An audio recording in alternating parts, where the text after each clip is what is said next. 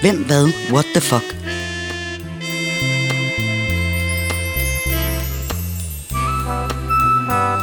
Et nedslag i et legendarisk opslagsværk fra før internettet blev født.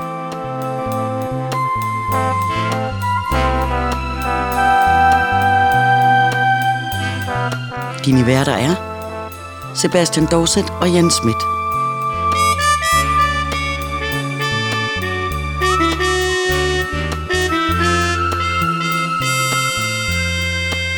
Denne gang anno nitten seksoghalvtreds.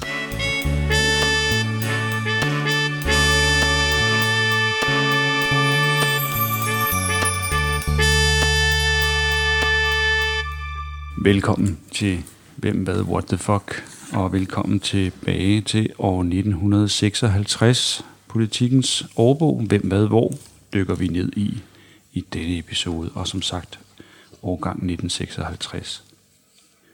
Sebastian, vi lægger sådan lidt hårdt ud øh, med det, jeg vil kalde ukuet optimisme, fordi herinde på allerførste opslag i nitten seksoghalvtreds, der står, der er et, et flot og et sympatisk fotografi, og så står der, året nitten femoghalvtreds bragte et vendepunkt i storpolitikken, i det den kolde krig afløstes af venskabelige forhandlinger mellem øst og vest.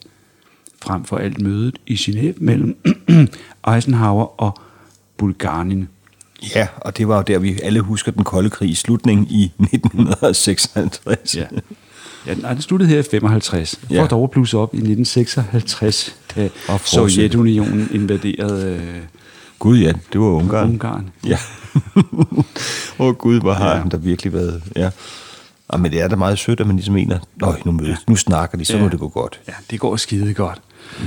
Øhm, ja, det er altid nemt at være bagklog. Det skal vi ikke være. Vi skal til gengæld... Øhm... Det er faktisk svært at undgå at være bagklog, når man snakker om nitten femoghalvtreds og seksoghalvtreds. Ja, det er rigtigt.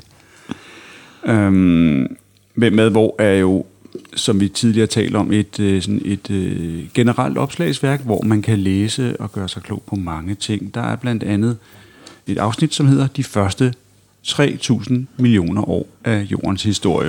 Det er det, det, det klemt ind på en side, hvorimod nitten femoghalvtreds får en helt bog. Ja. Det er altså unfair. Ja. Det er årdiskrimination. De, det skal lige siges, at de bruger rent faktisk ti til femten sider på det her. Nå, okay, jamen, så, ja, så trækker jeg alt lige mig igen. Men der er nogle rigtig flotte øh, og hyggelige stregtegninger, som illustrerer både The Big Bang og... Øh, øh, at perioden, hvor atmosfæren blev skabt, og t- temperaturen... De første levende væsener, dyrene i havet, og så ja, er der ja. Virkelig billeder af nogle skræmmende, skrækindjagende fisk og blæksprutter, så man tænker, jeg skulle ikke have badet for tre hundrede millioner år siden. tre tusind millioner år siden. Nej, der, der skulle jeg slet ikke have badet, men, men heller det, det her, det er ved, de varede i to hundrede femogtredive millioner år, de her oldtider, og der ja. Var der virkelig skræmmende dyr til stede. De der øh, gigantiske hajer, som øh, evolutionen gjorde, heldigvis lidt mindre, så de kun er de her frygtindgydende fem til seks meter lange. Mm. Noget, der er frygtindgydende, og noget, der er what the fuck-agtigt, det er faktisk, at et af de, hvis ikke det ældste levende væsen på jorden, det er goblen. Den har ikke nogen hjerne, den har ingen ryggrad, den har ikke noget som helst, men alligevel har den levet i fem hundrede millioner år. Og som jeg hørte forleden dag i et andet interessant radioprogram, at der er stor sandsynlighed for, at når vi to og alle vores efterfølgere øh, af menneskerassen er væk, så er der stadig gobler tilbage på jorden. Men det er sikkert dog en derut, der er levet i fem hundrede millioner år, og så bliver kastet på ryggen af en anden skolekammerat ved et øh, gobelslagsmål op ved Hornbæk Strand. De har ikke fået særlig meget ud af de mange millioner år. Nej, der må være nogle, øh, der må være en branchemulighed for gobbel, øh, hvad skal man sige, udviklere, altså personlige coaches i gobbelbranchen må være virkelig en mangelvare, ikke? Nogen, der siger, har du tænkt på, om du ved noget andet med dit liv, Jørgen, end ja. At bare ligge der og trække dig sammen og udvide dig igen ganske rytmisk i mange, mange år. Så vidt klodens historie. Vi ræser op i nutiden til kapitlet, hvor stammer navnene fra. Mm. Og det er altså ikke Hansen, Jensen og Petersen og dog. Men det er for eksempel, øh, når vi tænker tilbage på fysiklokalet, den her Bunsenbrænder, den her gasapparat, hvor der sidder en flamme, som man kunne bruge til at varme de forskellige kolber og reagensglas op med. En Bunsenbrænder. Den er opkaldt efter Bunsen, og det er ikke Ekstrabladets daværende pressefotograf Ole Bunsen, men til gengæld er det Robert Wilhelm Bunsen, som levede mellem atten elleve og atten nioghalvfems. Han ville gerne huske, skal man sige, med de år. Det er sådan meget præcise. Mm. Det, det er altså det der dobbelttal, ikke? elleve til nioghalvfems. Mm. Det er meget, ja. Og så fik han... Måske var det hans store ambition at blive kendt. Måske var det ham, der kaldte den Bunsenbrænder. Ja. Det kan godt være. Ja. Det er jo lidt mere elegant, sådan at der andre gør det, men Bunsen var måske lidt en øh, nutiden, altså datidens svar på en reality, reality-deltager, som øh, simpelthen tænkte, jeg skal have en form for fysikredskab opkaldt efter mig. Og som alt andet lige måske var lidt bedre til at brande sig end Goblin. Ja, det må man sige. Der, der kunne de lære lidt af Bunsen. Ikke at de kunne bruge en Bunsenbrænder. Brændt Goblin. En cardigan, en tæt sluttende ulden trøje, øh, er opkaldt efter Lord Cardigan. Mm. Pudsigt nok. Og en Chesterfield, en stor og malig lænestol efter Lord Chesterfield. Og der kan jeg jo sige, at sådan en har jeg, og den er malig, og det var min kæreste, der gav mig den i fødselsdagsgave, der skal jo så... Tusind tak til den igen, og hvis du synes, jeg bliver lidt sløv, Susan, så er det dig, der har givet mig stolen. Det var noget af, af en jeremiade, du kom med der. Og mm. sådan en er opkaldt, det kalder man en trettende klage, efter profeten Jeremias, som levede omkring seks hundrede år før vores tidsregning. Ja, det er jo lidt ærgerligt, et lidt ærgerligt skudsmål at få øh, sin, sin eftertiden til at rindre sig på, og være ham, der klynkede over alting. Mm. Ja. Hvad har vi mere? Et mansardtag. Det er sådan et tag med knækket fald. En sådan en første sal, som, hvor der ikke er, er høj rejsning, som man kalder det, men det er sådan knækket. Mm. Og det er simpelthen opkaldt efter den franske arkitekt François Mansart. Og så er der jo en, et brydegrebet, en halv Nelson, som er et nakkegreb. Og det er vist nok opkaldt efter den engelske bryder Thomas Nicholson. Så det er altså ikke en Nelson, men en Nicholson, det er opkaldt efter. Så lærte man det, og det kan man jo tænke på, hvis man bliver holdt fast i en ja. halv Nelson. At slipper du, hvis jeg fortæller, hvem det her det er opkaldt efter? Og så er der en, som jeg synes er lidt what the fuck. En P H-lampe. Ja. Det er en særlig lampe, konstrueret af arkitekt P H, a k a. Poul Henningsen. Ja, ja det, det var ikke en af dem, man øh, var helt forundret over, men den er mm. jo, øh, det er måske også, fordi de, vi er tilbage i femoghalvtreds, hvor de skriver det her, og der, der var det måske en, en lidt nyere ting. Ja, der var han ikke gået hen og blevet en klassiker endnu. Nej. En plimsoller, et gammelt, usødygtigt skib, meget uretfærdigt opkaldt efter den engelske politiker Samuel Plimsoll, ja. som fik indført øh, skibskontrol, der hindrede brugen af netop plimsollere. Ja, han fik simpelthen reddet menneskeliv ved at sige, det der ikke sødygtige fartøj, det må I skrotte, det må I skal simpelthen have nogle dobbeltskrog ind, så vi ikke synker i tid og utid, og det bragte ham så den uretfærdige betegnelse en plimsoller på et ikke sødygtigt skib. Det skulle hedde en ikke-plimsoller. Ja. ja, en anti-plimsoller. Det skal man nævne, så han ikke skal vende sig i sin gravværk, og nogen peger på et dårligt skib og siger en plimsoller. Ja. Saxofonen, det her fantastiske jazzmusikinstrument, konstrueret i øh, atten enogfyrre af den belgiske instrumentmager Adolf Sachs. Mm. Jeg ved ikke, om han var i, forbind- i familie med Agaton. Det kan sagtens være. Så er der også en Pyrrhus-sejr. Det er en dyrkøbt sejr, der indebærer spiren til et nederlag. Det er meget poetisk. Det er kong Pyrrhus af Epirus, som sejrede romerne ved Asculum i Syditalien, men led meget store tab. Det vil sige, at man vinder, man taber. Ja. Eller en dyrkøbt sejr, kan ja. man sige. Jeg ved ikke, om vi lige skal tale om et øh, mausoleum, som øh, er en monumental gravbygning efter gravmælet øh, over kong Mausolos i Halikarnassos i Lilleasien. Han døde tre hundrede treoghalvtreds år før Kristi fødsel. Ja, og klassikeren i det her, det er jo, at en sandwich skulle være opkaldt efter Lord Sandwich, som var så inkarneret en kortspiller, at han ikke ville forlade spillebordet, men simpelthen klappede brød sammen om sin mad, så han kunne spise den med en hånd og have korten i den anden. Mm. Hvordan han så trak et kort frem fra stakken og lagde det på bordet, det ved jeg ikke. Mm. Det kan være, at Lord Sandwich meningen var kendt for at have tre arme. Ja, og det er faktisk er den rigtig spændende what the fuck-agtige historie. Det er den what the fuck-agtige historie om Lord Sandwich. Så en ægte sandwich, det er en mand med tre arme i virkeligheden.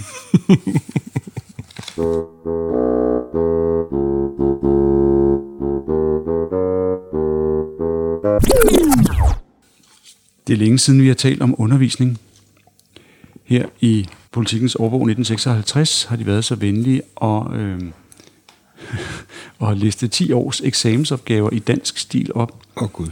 Både for mellemskoleeksamen, øh, real pige og preliminær eksamen.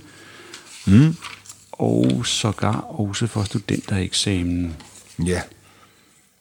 Hvad er mellemskole? Skulle vi lige tage den? Det er jo, altså, som man kan regne ud, det er over, over grundskolen, og så er det, inden man sådan kommer videre til enten gymnasie eller real. Så det er vel, er det fjerde til niende eller noget den stil? Ja, jeg tror, vi kommer til at tale, tale lidt over om det, fordi øh, lige her i seksoghalvtreds, der tror jeg, man går i gang med, med et forslag til en ny skoleordning. Men du har ret i, at, at mellemskolen, øh, der, der er grundskolen, ja, og så latinskolen, og så mellemskolen. Det er jo det, der man stikker ind imellem, fordi der ikke var nogen sammenhæng. Præcis. Øhm, det er også ja. un- unfair at kalde det mellemskolen, hvis der er nogen, der aldrig fik andet. Ja. Så slutter man med mellem, det er jo ikke rart. Nej.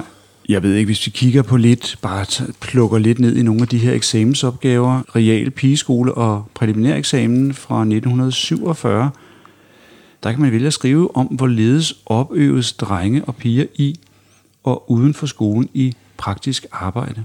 Ja. Og som opgave nummer to, så lidt på bagkant af den nyligt overståede anden verdenskrig, kan man skrive om nutidens krigsførelse. Ja. Ja. Og der er også muligheden i treoghalvtreds, på hvilke måder kan vi lære hvordan at kende, og hvordan har man gennem tiderne fået bragt budskab fra et sted til et andet. Og det ville jo have sprængt deres hjerner i stykker, hvis de fik lov at vide, hvordan vi gør det i dag. Ja.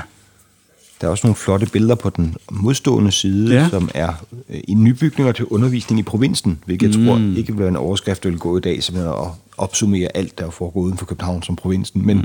der er blandt andet blevet bygget nye bygninger ved Aarhus Universitet, og det gør mig jo lidt nostalgisk, for det var jo mit første meget mislykkede studieophold. Det var jo på Aarhus Universitet, og der kan man jo nærmest se, selvom det er sort-hvid, hvordan der ser ud i Universitetsparken på en solskinsdag. Du lytter til Hvem, Hvad, What the fuck. En podcast med nedslag i et legendarisk opslagsværk fra før internettet blev født.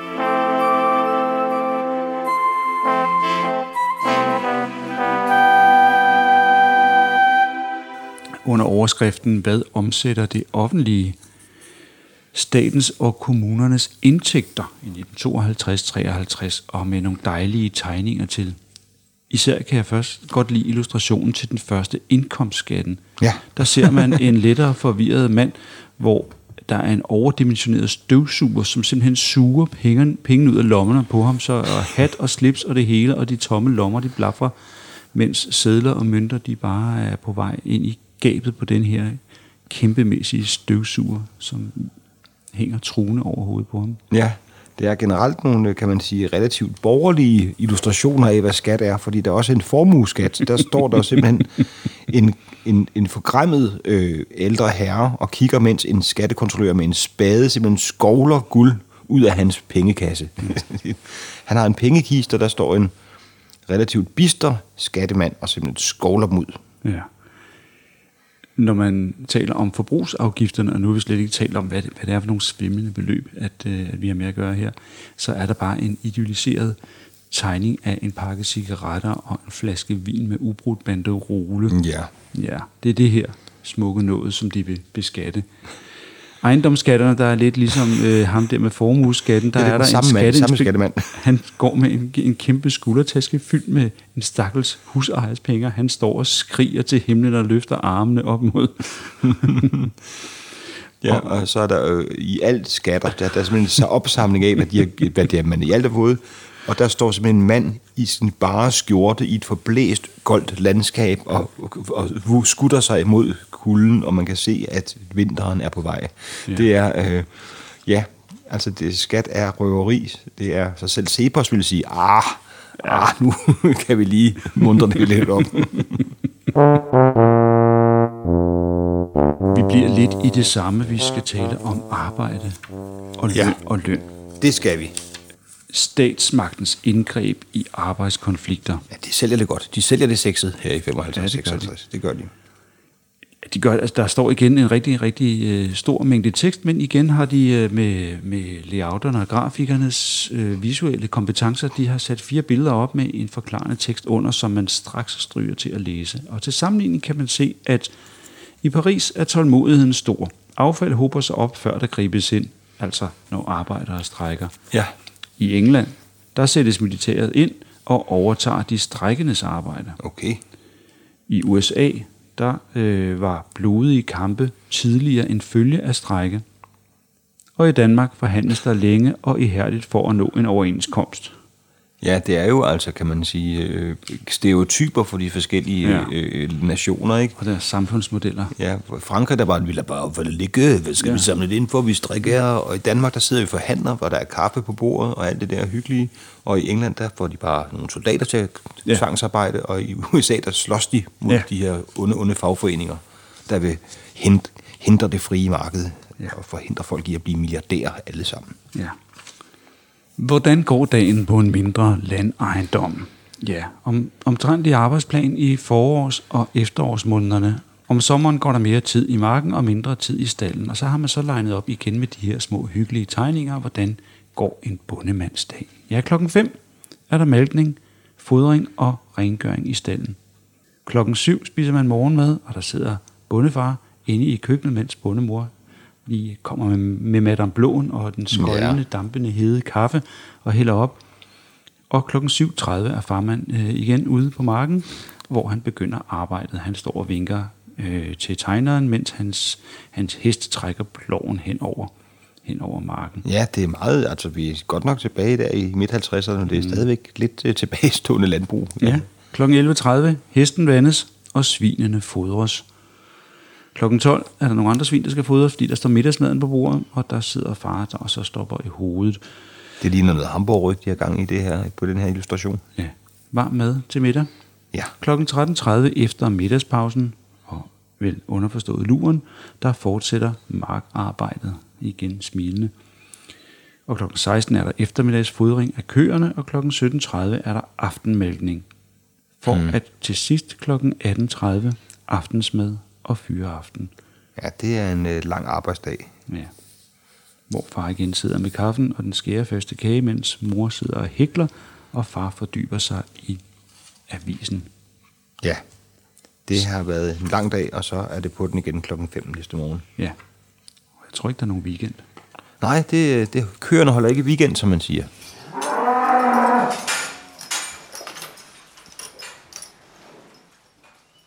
Man kan sige, at politikken har travlt med at fortælle, hvad der sker rundt i samfundet. Øh, de har igen, nu skal vi nok behøver ikke at læse det hele op, men de har igen sådan en planche her, men hvad sker der i skoven året rundt? Ja, øh, det er ja. lidt det samme som med bondemanden, bare med skovarbejdere. Ja, og så den springer vi lidt henover, men det er nogle hyggelige tegninger. Ja, de er faktisk bare meget fine og, ja. og yndige, vil man næsten sige. Og der er hårdt arbejde året rundt, kan vi afsløre. Der er simpelthen i februar, skal man ud og ryste nåletræerne for sne. Ja. Det vidste jeg ikke var nødvendigt. Nej, det kommer også bag på mig, at her står der altså en skovarbejder med, med en eller anden javertus og ryster de her træer, så sneen falder i nåle. Hmm.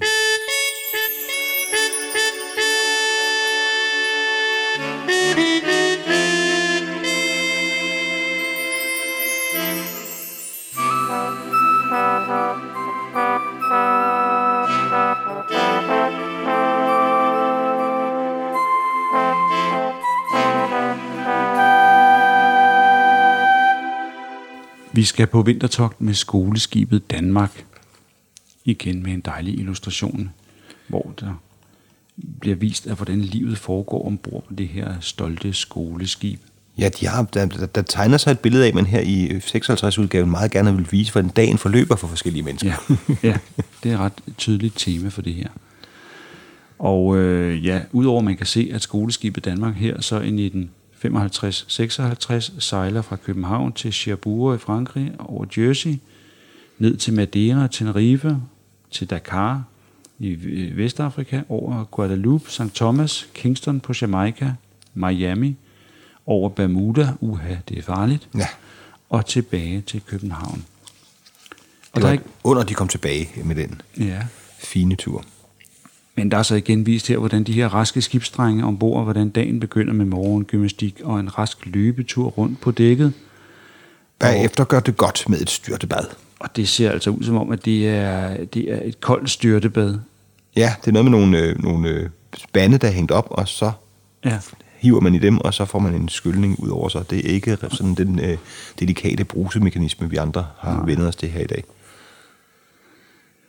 Bilerne er ved at blive mere udbredt her. Jeg fæster mig ved en lille, smart øh, B M W-model i Zeta, som er en øh, hybrid mellem en scooter og en bil. Hmm. Og de kalder den scooterbilen eller motorcoupéen. Og det er altså den her lille miniatyrbil på tre hjul, hvor man går ind, hvor fordøren, det er simpelthen hele fronten. Fronten klapper op, og selve rattet, det er sådan fæstnet med, med et hængsel, så det slår også til side, så man slår ligesom for, hele forenden af bilen til side, sætter sig ind og lukker den så i igen. Ja. Øh, og den er to hundrede og niogtyve centimeter lang, et hundrede og otteogtredive centimeter bred og et hundrede og fireogtredive centimeter høj. Det er en meget, meget lille bil. Mm. Jeg kan godt huske dem faktisk. Mm. De, de eksisterede stadigvæk i min barndom. Kunne man se en enkelt af disse fine små biler komme tøffende. Min farbror havde sådan en der. Nej, hvor sjovt. Ja. Og nu kommer jeg til at sige, at den var trehjulet. Det er den sådan set ikke. De, de bag baghjulene, de sidder bare så tæt, at det ligner et hjul. De sidder simpelthen med måske ja, tyve til tredive centimeter øh, adskillelse kun. Så det ser ud som om, den har hjulene foran, og, og så et hjul bagpå. Men der er altså også to hjul bagpå. Ja, og den kan faktisk køre femogfirs kilometer i timen. Så helt langsom er den ikke, den lille. Det er vildt.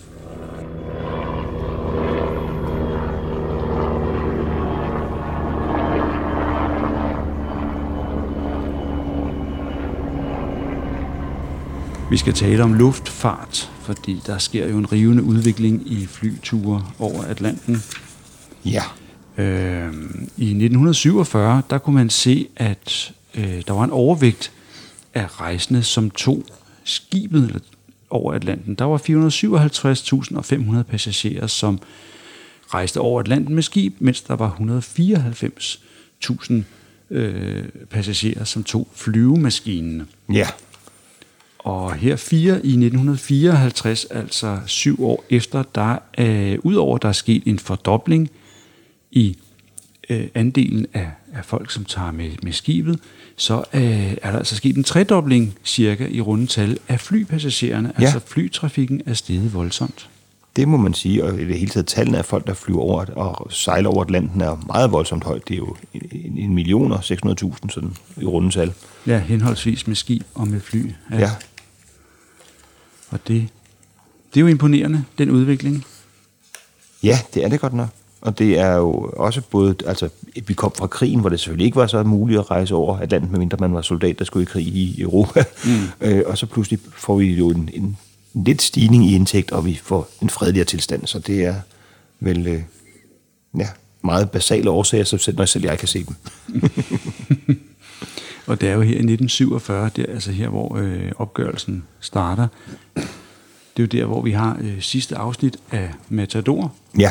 Hvor Maskeren jo netop har været i U S A og har set lyset i de her nye øh, former for at drive forretning. Jeg kan ikke huske, om han tog skibet, eller om han fløj. Han har nok taget skibet, må det ikke? Jo. Ja, nu skal vi til noget, hvor mit hjerte banker stærkt. Det handler om øh, helt øh, spontant ind fra højre, kommer der et kapitel, som hedder fotografering. Ja. Lidt fotopraksis. Og det handler simpelthen om den glade fotograf, amatørfotograf. Hvad skal han gøre, og hvad handler det her fotografi egentlig om?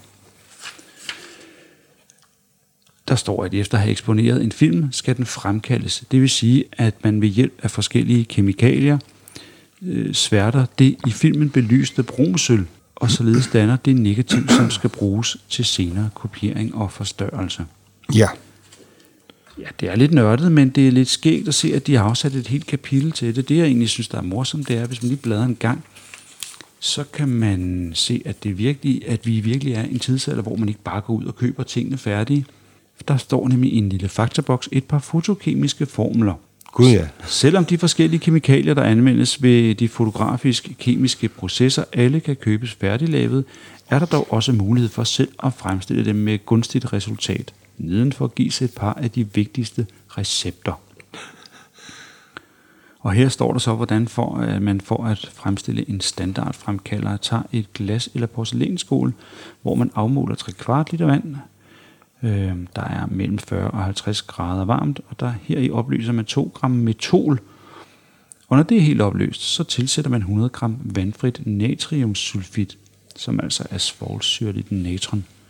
Når opløsningen er klar, tilsættes fem gram hydrokinon, eller hydrokinin, øh, som det også kaldes. Og når denne opløsningsproces er endt, så følger to gram pulveriseret borax. Og lige sige, især hydrokinin, det er noget farligt stads, det er noget voldsomt giftigt, øh, som i, i tiden dengang, da pressefotograferne de fremkaldte på film, der var, mener jeg, det var det stof, som var, især var mistænkt for at give blodpropper. Okay. Altså det var sådan en erhvervssygdom blandt, blandt pressefotografer, de døde af blodpropper, fordi de simpelthen stod i timevis øh, i, i de her dampe af ja. hydrokinin. Jamen altså, det, det er jo måske lidt, øh, et, hvor yngre lyttere skulle vi have sådanne, må mm. tænke, hvad i alverden vrøvler de to gamle hoveder om, men altså før man ligesom havde et kamera inde i sin telefon, så havde man et rigtigt kamera, øh, som i øvrigt har sammen, nogenlunde samme størrelse stadigvæk, selvom det ikke, ja. som dengang havde en lille hul bag, hvor man indstak en film ja. og trak den frem, så den kunne sidde fast på den anden spole, og så simpelthen skulle man fremkalde denne film hjemme hos sig selv. Og så skulle man så stå med de her væsker i et rum, kun oplyst af en rødlig lampe, og, og, og stå og trylle med det for at få rigtige billeder. Og der kunne man ved hjælp af, af belysnings, øh, hvor længe man belyste, og hvordan man blandede de her forskellige kemiske bade og udsatte film og billeder for det, der kunne man få forskellige effekter. Og det er dem, som sådan set er afspejlet i, når man så har taget nu. Nu er vi tilbage til nutiden og den her mobiltelefon, og man har taget en selfie og vil gerne smide den på Instagram, skal man lige have et filter på.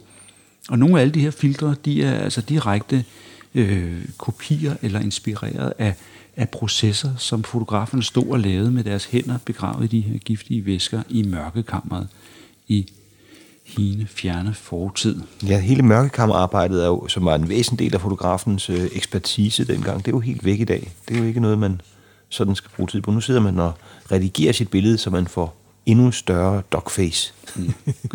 Bortset fra den øh, voksende kerne af fotoentusiaster, som interesserer sig for analog fotografi, og til dem kan jeg så lige oplyse, der er også udgivet en interessant podcast, som hedder Sølv og Grønne Skove, som netop handler om analog fotografi. Spændende. Den må vi høre. Ja.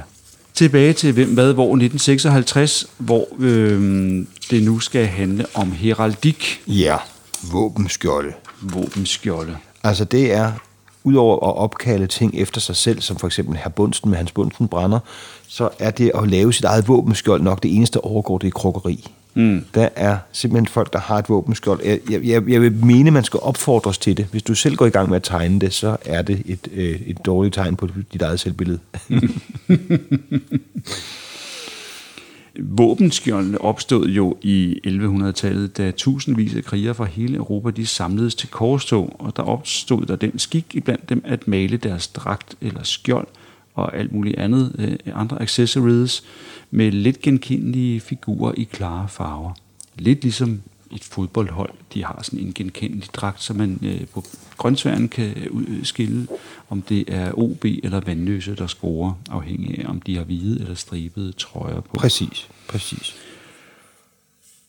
Og så, som du siger, så har skikken bredt sig, den har udviklet sig faktisk helt op til i dag, hvor det ikke kun er øh, kommuner og hvad kan man sige, officielle instanser, som har våbenskjolde. For eksempel har Danmark Rige, de, vi har jo et, et, et rigsvåben, ja. et kongevåben, vi har forskellige varianter af dem, og forskellige dele af vores kongerige har deres eget rigsvåben. Men også hvor personer og store familier, de har øh, de her øh, skjolde, hvor der er mere eller mindre logiske motiver på, for eksempel Torben Okse, som ja. døde i femten sytten. Jamen, han har jo malet en okse på det sit... Det var øh... effektivt, om end ikke så fantasifuldt.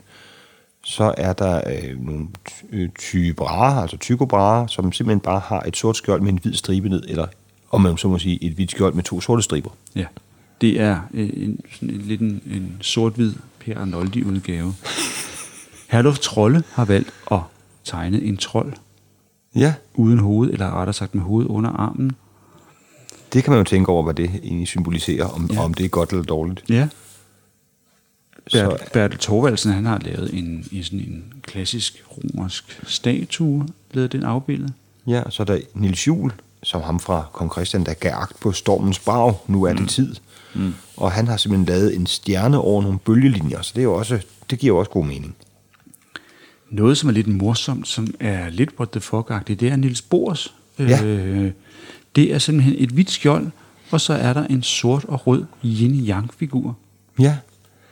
Altså, det, nu skal man jo ikke øh, digte, hvad man sådan går og gætter på, men det kan jo være det med Niels Bohr, der både mente, der fandtes noget mere mellem himmel og jord, og så var en meget, øh, altså Nobelprisvindende naturvidenskabsmand, ikke? Så det er, kan man sige, han både troede på noget, noget guddommeligt og på noget meget fysisk, så det kan være, det er det, han forsøger at, at få fortalt noget om.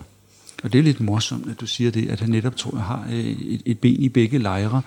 Det er jo det, man også taler om, at vores, øh, vores nutidige store danske naturvidenskabsmand, øh, Holger Bech, ja. han, han jo også øh, har, har fået ørerne lidt i maskinen for nylig, i hvert fald øh, ude i den store hvide verden, at man har en videnskabsmand, som, som jo er øh, teoretisk fysiker, men også tror på, at der er en eller anden form for guddommelig indblanding i tingene, fordi ellers kunne livet ikke rigtigt. Ellers kan han i hvert fald ikke give en forklaring på, hvordan livet kan opstå. Jamen, jeg synes også, det giver meget god mening, fordi hvis nogen forsøger at forklare teoretisk fysik for mig, så mister jeg fuldstændig overblikket. Jeg bliver konfus og svimmel efter ganske få sætninger, så hvis man beskæftiger sig med det hele tiden, så bliver man simpelthen nødt til at tro på en form for guddom, ellers bliver det alt for kompliceret.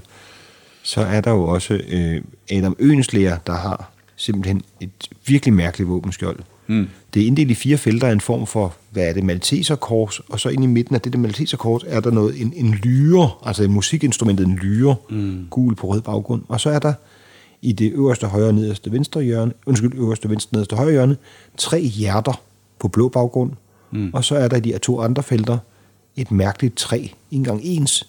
Jeg tror, det ene er et egetræ, og det andet er et nåletræ.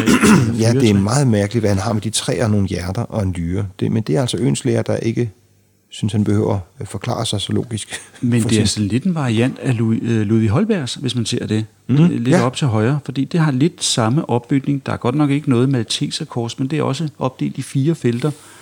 Der er også den her lyre, men den er sådan, øh, dem er der to af, og de er sådan diametralt øh, placeret mm-hmm. i, i forhold til hinanden. Og modsat diametralt er der sådan to nåletræer.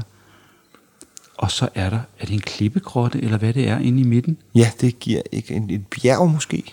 Det er virkelig what the fuck våbenskjold. Ja, der er, der, man kan kigge længe på det og tænke, jeg, jeg ved ikke, hvad han har tænkt på, men det er måske det der hele pointen, hvor jeg har mere respekt for Ivar Huitfeldt, hvidt skjold, rød skråstribe. Mm. Sådan der. Ja. Ikke så meget pjat, jeg skal ud og banke nogle svenskere. Har du lagt mærke til det pudsige sammenfald, der er mellem Marsk Stig og A P. Møller? Ja, det er faktisk ret sjovt stillet op, for det første våbenskjold, det viser os, det er Marsk Stig, der døde i tolv treoghalvfems, og så A P. Møller, der faktisk har det samme. Det ved jeg ikke, om de har koordineret, eller om man bare kan gøre det. Det kan også være. Marsk og mærsk. Ja, ja.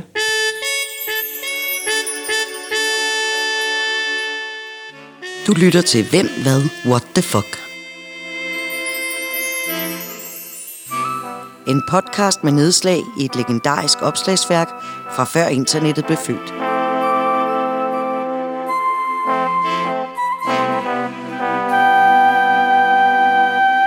Årets landeplager. Ja, for nu skal vi til at tale musik. Og der har man jo igen her i de her ældre udgaver øh, af Hvem Hvad Hvor, der har man valgt at, at liste de her, de her ørehængere og landeplager, øh, liste dem op med en lille nodelinje. Ja, så man simpelthen kan se, man kan lige spille en linje af årets store hits. Ja, for eksempel Nu går våren gennem Nyhavn, og øh, er der andre, vi kender? Ja, um, bødum, bødum. Jo, der er Her i vores hus er glæde, Her i vores hus er fest. Ja. Jeg tror, det er dem, jeg kender. Men, men øh, Nu går våren gennem Nyhavn er et genoptryk. Mm. Fra, den er simpelthen en ny version af den gamle sang, som er fundet frem igen, så for at vælte alle kroerne i femoghalvtreds. Og der er samme problematik, som vi tidligere har talt om her, at det er altså ikke... Men fordi man får en nodelinje, så er det ikke sikkert, at man får en hel tekstlinje, så... Øh, For eksempel, Nu går våren gennem Nyhavn fra Shanghai, og så stopper den ligesom der. Ja, så det er indbygget øh, service med noder og quiz. Ja. Man kan simpelthen kombinere det. Og der igen er det det, at rigtig mange af de sange, vi opfatter som klassiske danske sange, er oversat fra noget engelsk. For eksempel mm. Her i vores hus er glæde, her i vores hus er fest, er skabt over den engelske mere travrige original.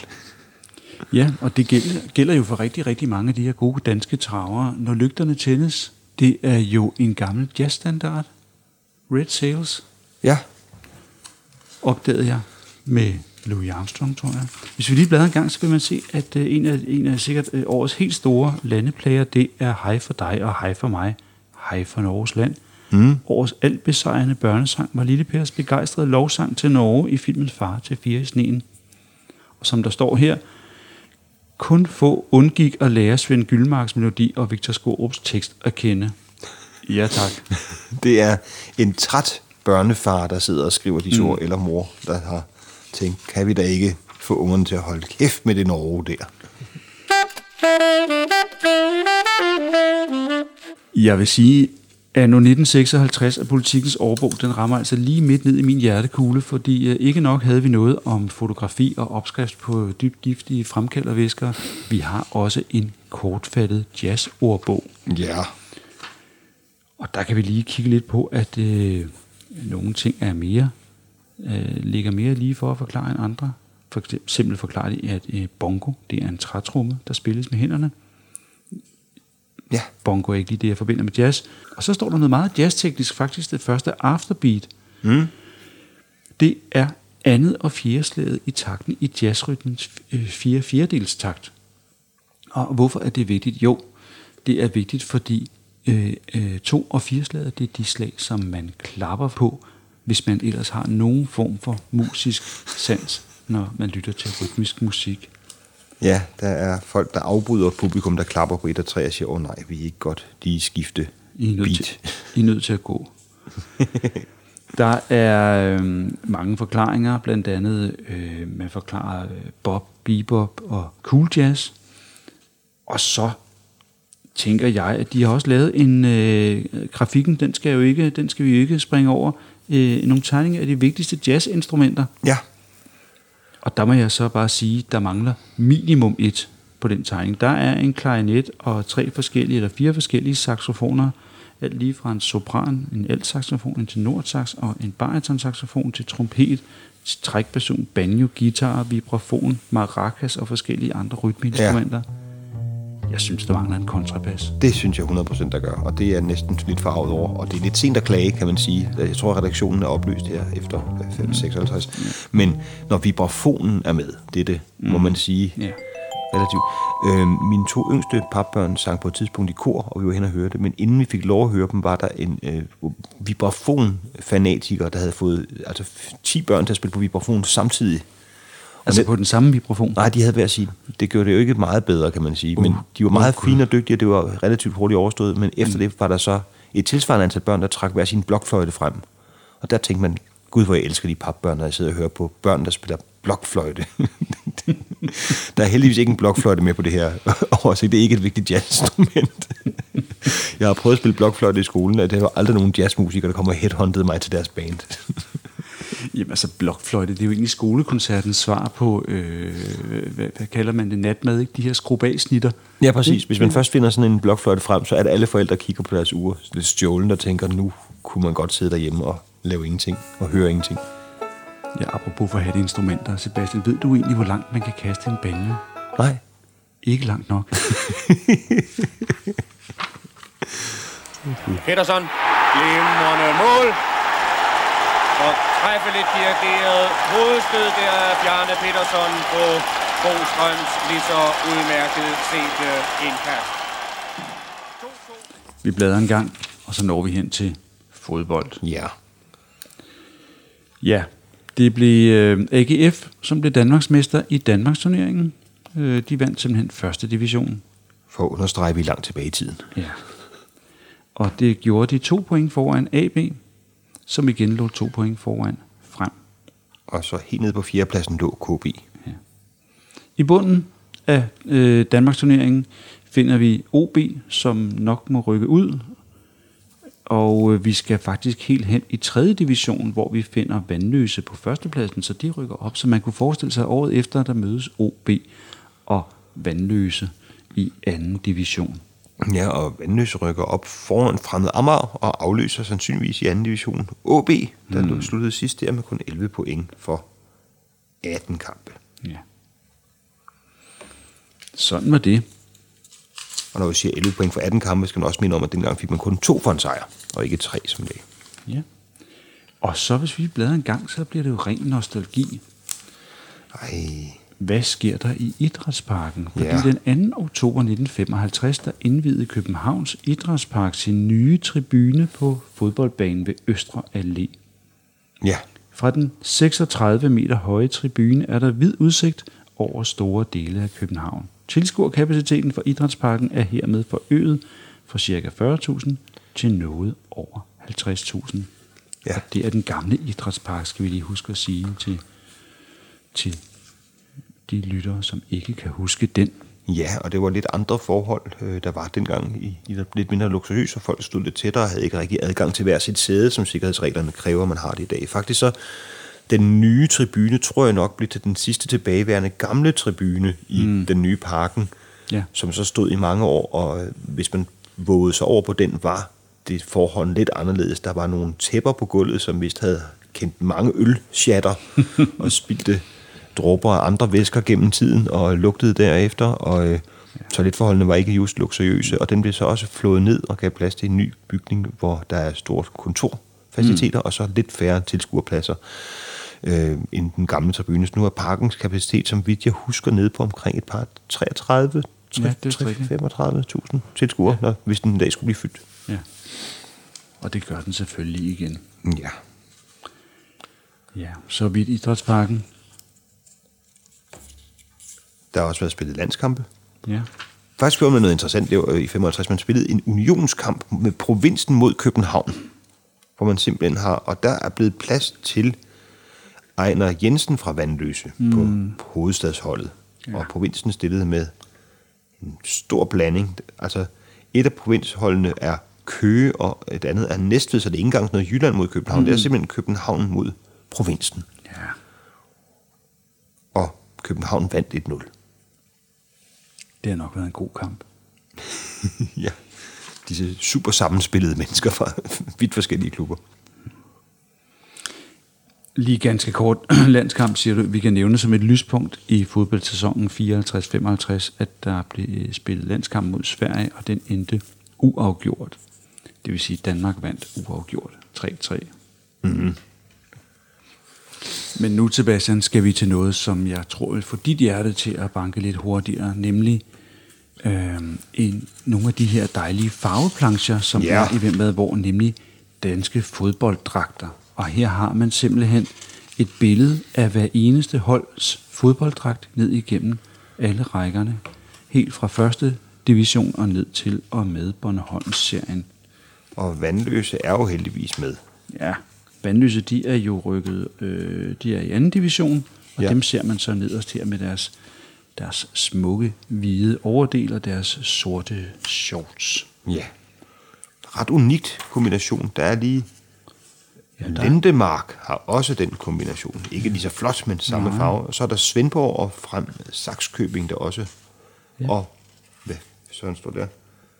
Velo. Ja. Ja, til sammenligning, der har både Esbjerg og K B, som endda spiller i samme række her, de har begge to øh, blå shorts og en, en blå og hvidstribet øh, trøje. Det samme har O B, eller de har så sorte shorts i den her udgave O B, ja. men ellers er det jo den klassiske blå og hvidstribet trøje, som også Randers Freja ja. og B nul et og det, det, og der kan jeg jo sige, det er bare... Og Fremad Herning og... Jamen altså... Det skyldes jo, at klubben Sheffield Wednesday var på en charmeoffensiv mm. på et tidspunkt og rejste rundt i Danmark og spillede opvisningskampe mod øh, lokale spillere. Og der blev man så imponeret af disse professionelle engelske spillere, at mange klubber simpelthen tog deres farver til sig. Ah. Så Sheffield Wednesday har været inspirationskilden, denne blå og hvidstribede trøje, at, at gøre, at den er så populær hos danske klubber. Den har simpelthen inspireret alle lige fra, fra K B til O B til Randers Freja og Frederiksborg. Ja, der er simpelthen set, sådan vil vi også se ud. Og helt over til både Rønne og Østerlars. Ja. Ja. Otterup også. Selveste Otterup. Mm. Det kan også være, at de bare glemte en masse trøjer, som nogen fik fingrene i. Det kan vi ikke udelukke. Men det er, jo, det er jo ellers ikke sådan noget, man bare lige går og sådan skifter ud, sådan helt ustraffet, fordi tit hænger der jo nogle, nogle øge- eller skråstreg kælenavne, for eksempel Vanløses hademodstander Brøndshøj er jo altid blevet kaldt vipsene, ja, på grund af den her øh, sort- og gulstribede trøje. Præcis, ja. Og O B's fans kalder jo øh, typisk bare deres hold for striverne. Ja. Og der er jo altså de her, og i, i Odense, som jeg jo kender bedst, men der talte man om de røde og, ja, og de blå, og det vidste man jo godt, hvad det var henholdsvis nitten ni og nitten tretten, ikke? Ja. Så der er jo nogle ting, der hænger ved. Jeg kan huske, at var det, nu siger jeg, jeg kan huske, så kan jeg faktisk ikke huske det, men jeg mener, det var Cardiff, der fik en thailandsk ejer. Så nu ah. køber rigmænd jo klubber i hele verden. Mm. Og han synes det var så fjollet, at de spillede i en, var det en blå farve, der han ændrede til en rød, eller var det omvendt? Mm. I hvert fald sådan, deres trøjefarve på hans, i hans lokale folklore betød uheld, så derfor vil han gerne skifte den ud med den modsatte, hvilket for fans nu er den, altså den ultimative hån og blasfemi, ja, som han egentlig sikkert med gode intentioner prøvede, og det var et forfærdeligt mix. Jeg tror, han, han forsvandt fra klubben igen. Mm. Klubberne har jo altid den her mulighed for at vælge en øh, anderledes udebanedragt, øh, som ligesom står i, i, i kontrast til, til den faste hjemmebanedragt, hvis man har behov for at eksperimentere med den slags. Ja. Der er faktisk en lidt original dragt her. K F U M Odense har grøn trøje og blå shorts og er det sorte strømper. Det synes jeg, det er ret originalt. Mm. De har ligesom sat den sammen med fuldstændig øh, frit valg fra glemmekassen. Ja. Det må man sige. Ja, Sebastian, det var det, vi ligesom nåede igennem at tale om fra årgang nitten seksoghalvtreds af var... Politikens Hvem Hvad Hvor. Det var et godt år. Det synes jeg var et godt år, og der var lidt, der var lidt på alle hylder. En del om, hvad man gik og foretog sig i hverdagen. Ja. Så var der lidt, som fik mit hjerte op at pumpe, og noget, der fik dit hjerte op at pumpe. Det må man sige. Og øh, jeg håber også, at I lyttere har følt jer underholdt, og måske bliver en lille bitte, bitte smule, ja, klogere, måske så voldsomt. Men øh, i hvert fald håber vi ikke, at vi har afskrækket jer sådan, så I har lyst til at vende tilbage til næste episode af Hvem Hvad? What the fuck?